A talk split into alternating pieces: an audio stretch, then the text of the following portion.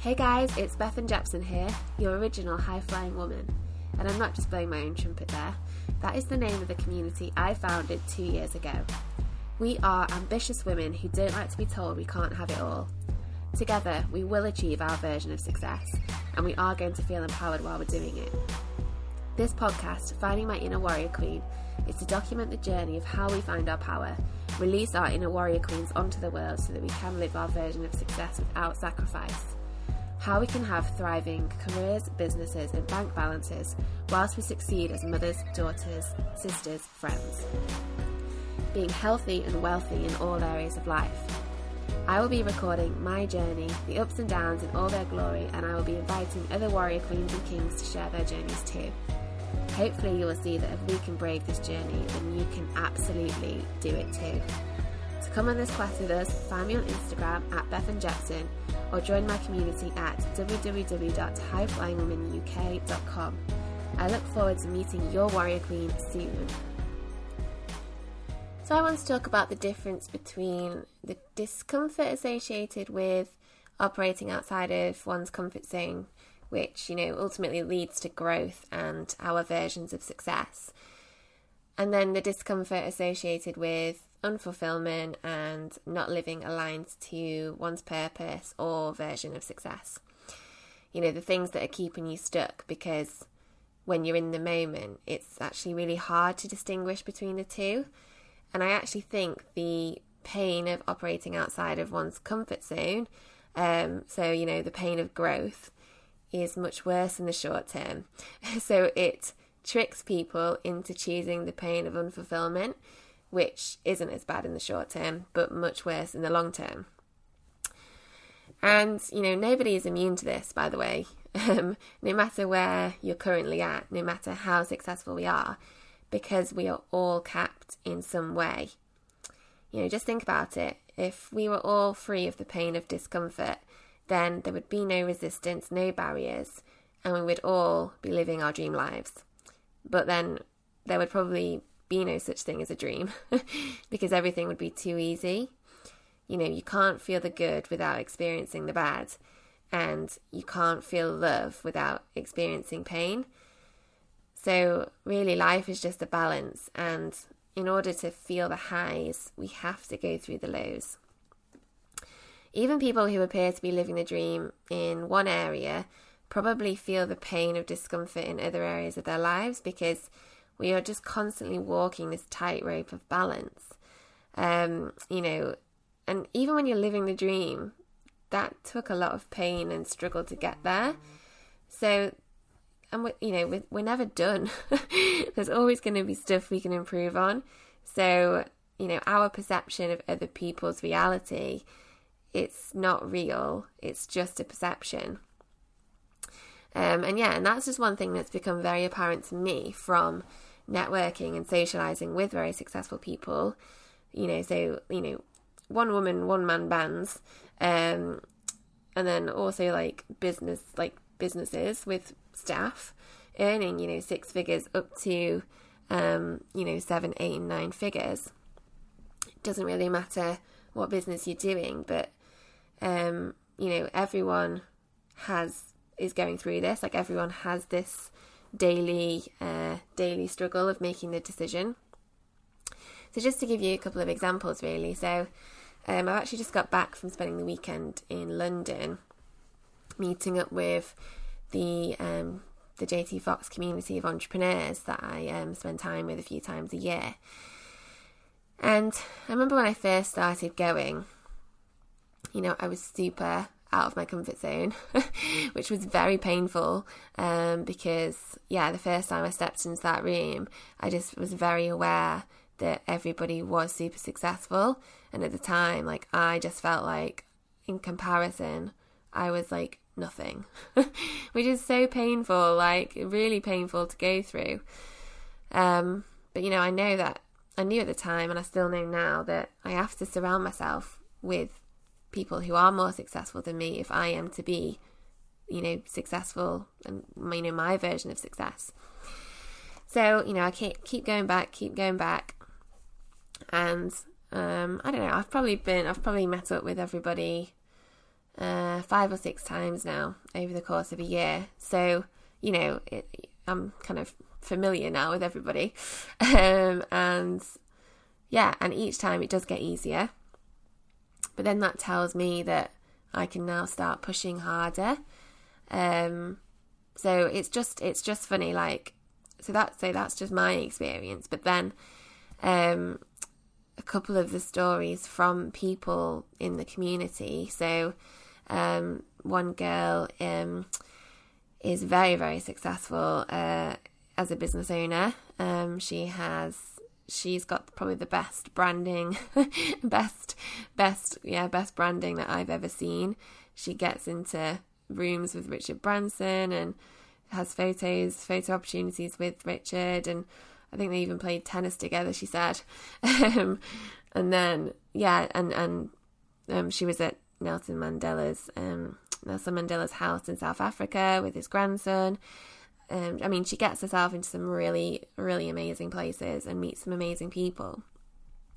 But she's always wanted to, well, she's an amazing singer and songwriter, so music is a big part of her life. And we were just chatting at the weekend. I hope she doesn't mind me telling this story, by the way. But yeah, we were just chatting at the weekend, and it's just so funny because some of the same insecurities I have about business, she has about the music stuff that she's doing, because I think anyway, but because that's like a childhood dream, isn't it? Like, we all dream that we want to become pop stars at some point, especially as children. And it just so happens that she's got the voice and the skills to actually do that. So I think because, you know, it's a childhood dream, it's been her version of success for a long, long, long, long time. So of course, like, it's going to be scary to her to pursue that. And I just think I had no idea, like, this girl in my eyes is literally like smashing it. Her business is amazing. And I just had no idea that she was feeling this way about, you know, her music career. So yeah, so that was just a light bulb moment for me. And then also, JT Foxx, who is, he's the world's #1 wealth and business coach. He charges I think he charges, said now, 1.6 million if you wanted to have one-on-one coaching with him. So, you know, he is up there. And he was telling us a story about how he got offered this opportunity to partner up with a billionaire on a new kind of business venture. And he almost said no because it would put him out of his financial comfort zone. I mean, this guy's worth hundreds of millions, so he's doing very well for himself, you know, but he's not quite at the same level of this billionaire. So yeah, so he was just basically telling us a story how it would put him outside of his financial comfort zone, and if the worst were to happen, you know, he would be worse off. I mean, he did choose in the end to partner up, and it was a very good choice because, yeah, he was telling us all the amazing things that have come from it. But just the fact that he had that doubt, and he was still battling with the same decisions that I am, it just blew my mind. So yeah, so we're all on this tightrope of discomfort, if you like, with one type of pain on the left and the other on the right. And we're just constantly readjusting on this tightrope. You know, choosing on some days to lean to the left to catch our balance. Other days we're leaning to the right to catch our balance so that we can keep moving forwards.